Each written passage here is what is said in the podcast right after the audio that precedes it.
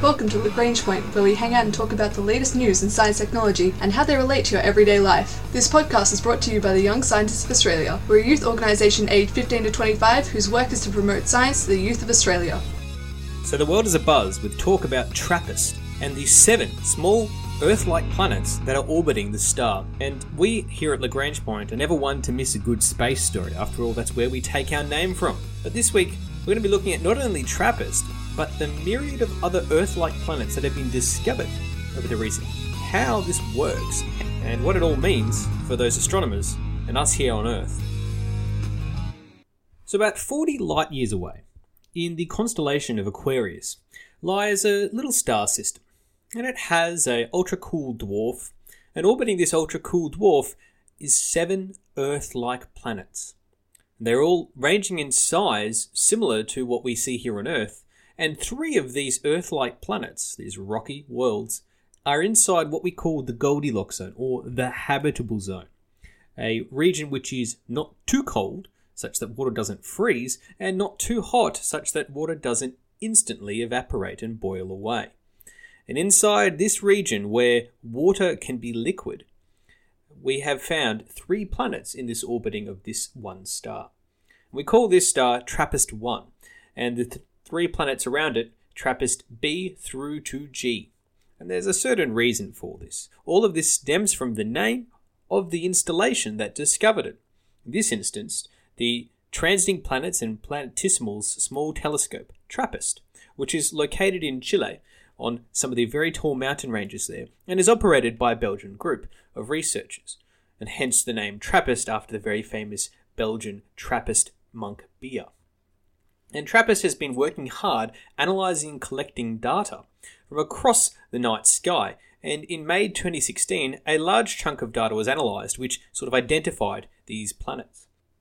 And then it was later sort of confirmed using some backup other telescopes such as the European Southern Observatory Very Large Telescope, and Spitzer, who both sort of dug into this region of space and confirmed that what they'd found there was actually also backed up and validated by their own telescopes. And this is really fascinating because this is seven planets of rocky, Earth like size, not lots of gas giants, and not too far away. So it's one of the first times we've actually discovered a whole cluster of planets that could harbour life in a similar way to Earth. And so this TRAPPIST 7 uh, are all fascinating, each in their own way. Some of them would be icy snowballs, others are periodically locked to the star that they orbit, so that one side is incredibly hot and the other side is very cool. And they all have their own unique characteristics. But what we're probably the most fascinated by is the three that happen to lie inside the close range Goldilocks or habitable zone. And what that means is that, well, liquid water could exist there. And liquid water is what we scientists sort of view as the necessity for life. And if liquid water is present, then there's probably a significant chance that life could occur there.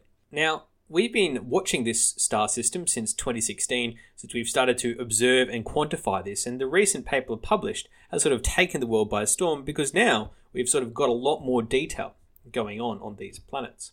Unfortunately, if you want to escape Earth and go visit the TRAPPIST system, it would take a little bit of time. It's about 40 light years away. So even if we had a super powerful spaceship traveling at light speed, it would still take 40 years to get there. Unfortunately, we're only capable of a small fraction of light speed, so it would take us even longer. Which means we're not likely to ever visit TRAPPIST. But it's nice to know that life out there could exist. This is some great work being done by teams of scientists from the European Space Agency, from NASA, and from obviously Belgium's astronomical group were operating TRAPPIST.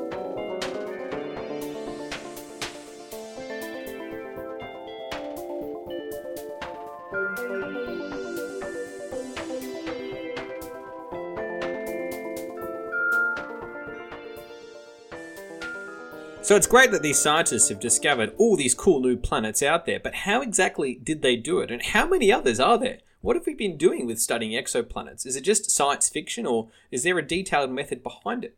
We're going to get into a lot of these details now. And starting off with the history of exoplanet detection. Whilst we've been studying the skies for hundreds, thousands of years. We've also been more specifically looking for exoplanets. Uh, and the first one that we actually had confirmed scientific evidence for was discovered in 1988.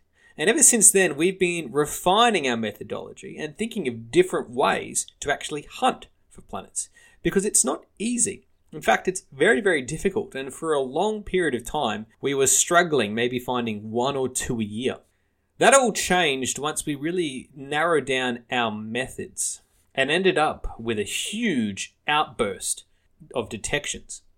For example, from the period of about ooh, 88 through to 2009, we'd really only discovered a couple of hundred exoplanets, and it was requiring painstaking effort to find each one. But from 2010 onwards, we were finding not only 100 a year, but in some years, like 2014 and 2016, we found almost a thousand each time. 2016, we talked about previously, uh, particularly with the Kepler mission, where it announced it had literally found double the amount of planets that had ever previously been found up to that point. And so that, that's sort of an amazing rate of expansion of planets. And based on the estimates, well, we've got a lot more to go. We've found over 3,500 now at the moment, but current hypothesis assumes that, well, there's about 200 billion stars in the Milky Way. And out of that, there probably would be around 11 billion potentially Earth sized planets in the Milky Way. And if we want to factor in some other non Earth like stars into there, like red dwarfs, we might get up to about 40 billion Earth like planets, rocky, small, maybe habitable zone planets, in the Milky Way alone. Now, that's just our galaxy. There are other galaxies out there as well, with also potentially having similar numbers of planets. So there's a lot out there. We've only found three or four thousand at the moment.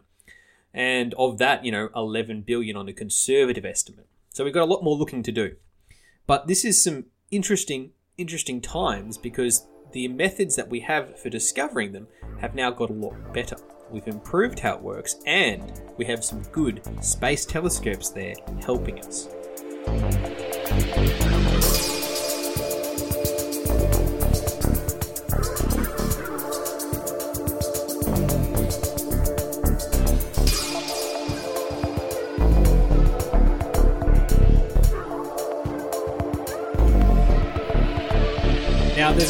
Different methods you can use to detect a planet. Obviously, looking at one with a telescope is, you know, the nicest way and easiest way to measure. You can directly see it, and therefore you can say, ah, yes, it is definitely a planet. But the problem with that kind of test is that you need to know exactly where to look, and without having already discovered through another method, that can be quite difficult. Mostly because, unlike stars, Planets don't naturally give off their own light, which makes seeing them quite difficult in the emptiness of space. So often we rely on the reflective nature of stars or indirect methods to actually detect a planet. And there's two sort of major categories. One of them is based on timing variations, and the other one is based on transit photometry. So let's let's talk about timing variations first. Basically, when you have a periodic signal, such as a pulsar, which is a big thing that spews off all kinds of crazy gases and radio signals, um, it's sort of like one of the cool stellar phenomena, like a lighthouse. When something interrupts that pulse, well, you know that there's something blocking it, and that's one of the methods for used very early on for actually detecting planets. But the problem is pulsars are very, very rare, so that's not really fantastic. Um, we've also done the same thing with noticing how a star's behavior changed uh, either in its movements or um, basically in its wobble or tilt in its orbit. And this kind of variation, we actually picked up a whole bunch of planets through that method. The other is obviously transit photometry. And just like the transit of Venus, a very, very famous uh, astrological event here on Earth, when Venus passes in front of the Sun, kind of like an eclipse, except since Venus is so small relative to the Sun, not a lot happens, but you can see it really clearly. A similar method where a planet, an exoplanet, moves in front of its star, changing the brightness level by some amount, and that occurs on a frequent enough basis that you can basically identify it that way. There's also some other ones where you look at the very slight changes in light or through gravitational pull of a planet. We call this technique gravitational microlensing. And it does not where you see the planet directly, but because there's a mass in the way, light from another star gets bent towards it. That star could be it's the star it's orbiting or one even further away. Other ones are we can detect by looking at changes in velocity, as well as techniques like astrometry as well. So there's a whole bunch of different methods we can use to find a planet. And we need telescopes to do that. Now, some are ground based, like the European Extremely Large Telescope, the Very Large Telescope, TRAPPIST. They're all ground based telescopes, often in places like Chile, where they can be very, very high on dry air mountain tops with no clouds around, little amounts of distortion from the atmosphere. Best place to look is to be in space where you've got no atmosphere to worry about. And we have several missions up there, like the Hubble Space Telescope, or the Kepler Space Mission, which is designed specifically to hunt for planets. And we're about to launch uh, a few more. Obviously, there is also at the moment in space Spitzer and a number of other telescopes.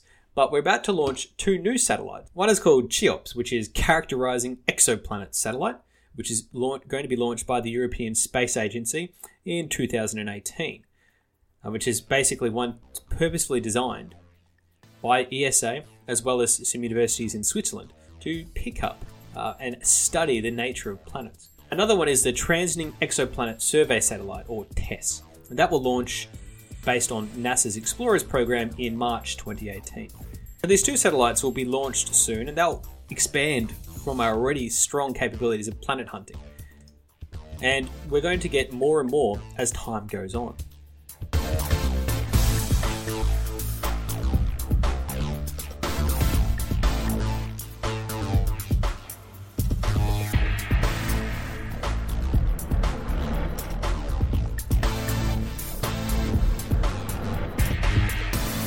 Over our time, we've found some pretty incredible planets and planetary systems. Not only are we content to find similarly Earth like systems where we have a star at the center and a series of planets, we have found some pretty exotic ones, such as the planetary systems with trinary or binary star systems. We've even found, such as Kepler 64, a quadruple star system with planets. So that means some planets orbiting up to four different stars, which is incredible to think about the complexity of the orbital mechanics required. We've seen planets in trinary star systems like 16 Cygni, or binary star systems. We've seen a lot of those, like 55 Cancri, and obviously Kepler 16. Then we think about other strange type of planets, like we talked about. There's some planets orbiting pulsars, which are these weird uh, lighthouses of crazy astronomical energy and radio emissions as solar energy being launched out of them on a periodic basis. Now, there's actually several planets which orbit these, which is quite unusual. It would be very strange to live on. We found super Earths, which are things that are larger than Earth size by you know 200% or so. And we found lots of planets in that category as well, such as Gliese 876. We've also found some ice worlds, lots and lots of ice worlds, such as OGLE. And we've also found ocean planets. Gliese 581 is pretty much a planet that we suspect would have an ocean. It orbits a red dwarf star, and we actually can pick up the cloud cover enough. It's got enough greenhouse effect to suggest that it would retain its ocean, which would be very, very interesting. And all of these sort of go together to point out that there are options there across the universe for all the different planet types are myriad, and the likelihood of having one that's Earth like is actually reasonably high. When you think about the Earth like planets, what we really want to know is ones that we could maybe get to potentially. And so there's a list of 26 exoplanets which are pretty close to us, at least astronomically speaking. And 11 of those actually lie inside their star's habitable zone, which is amazing to think about having things close to us. For example, um, which was announced and discovered in 2016, Proxima Centauri, which is the closest star to Earth, has a planet called Proxima b, that's about 1.3 times the mass of the Earth, with an, an orbital period of roughly 11.2 Earth days. Now, it's not quite perfectly aligned in the habitable zone, but it's a good chance, and hey, it's our closest neighbor, so we're optimistic that something there. Alpha Centauri, the other close star to Earth, uh, is about 4.37 light years away, and we think we have about an 85% chance of discovering a habitable planet around there, but we haven't actually got there yet. So Proxima Centauri b is pretty much our, our best get at the moment. So there's some other planets such as Wolf 1061, uh, which is about 14 light years away. So, and Gliese 876 and a couple other Gliese star systems, 682 and 832, are around the 15 to 16 light years away, which is close enough to be interesting, but just probably out of reach. The sort of maximum ones that we're interested in are uh, pretty much in the 50, 40 to 50 light years away. And that's where sort of TRAPPIST sits. It sits at about 40 light years away, and so therefore sort of on the outer edge of where we could possibly get to. But there's some interesting star planets there that we may want to visit, if we could.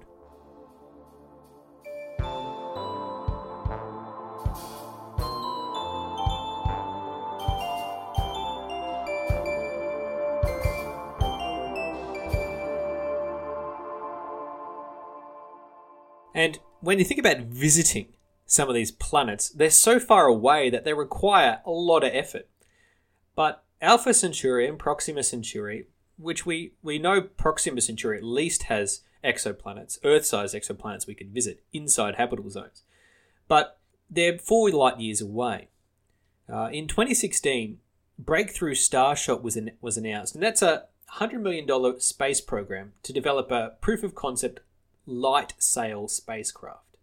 And the goal for this program is to get to Alpha Centauri at about 20% the speed of light, which is pretty fast, but not unachievable. And by using a solar sail, it's relatively easy to power and can basically sort of sail its way over. Now, it would take 20 years to get there, and four years to even tell Earth that it had arrived, but it would be our best bet of visiting a planet on another solar system. And work is being done on it uh, through a combination of different space agencies working together to formulate the best spaceship concept for it. And there's a lot of technical challenges going into it. But we suspect that this is probably going to be one of our best bets of actually visiting an extrasolar planet. We ourselves couldn't get there, but we could actually send something out there to investigate and analyze some of these planets.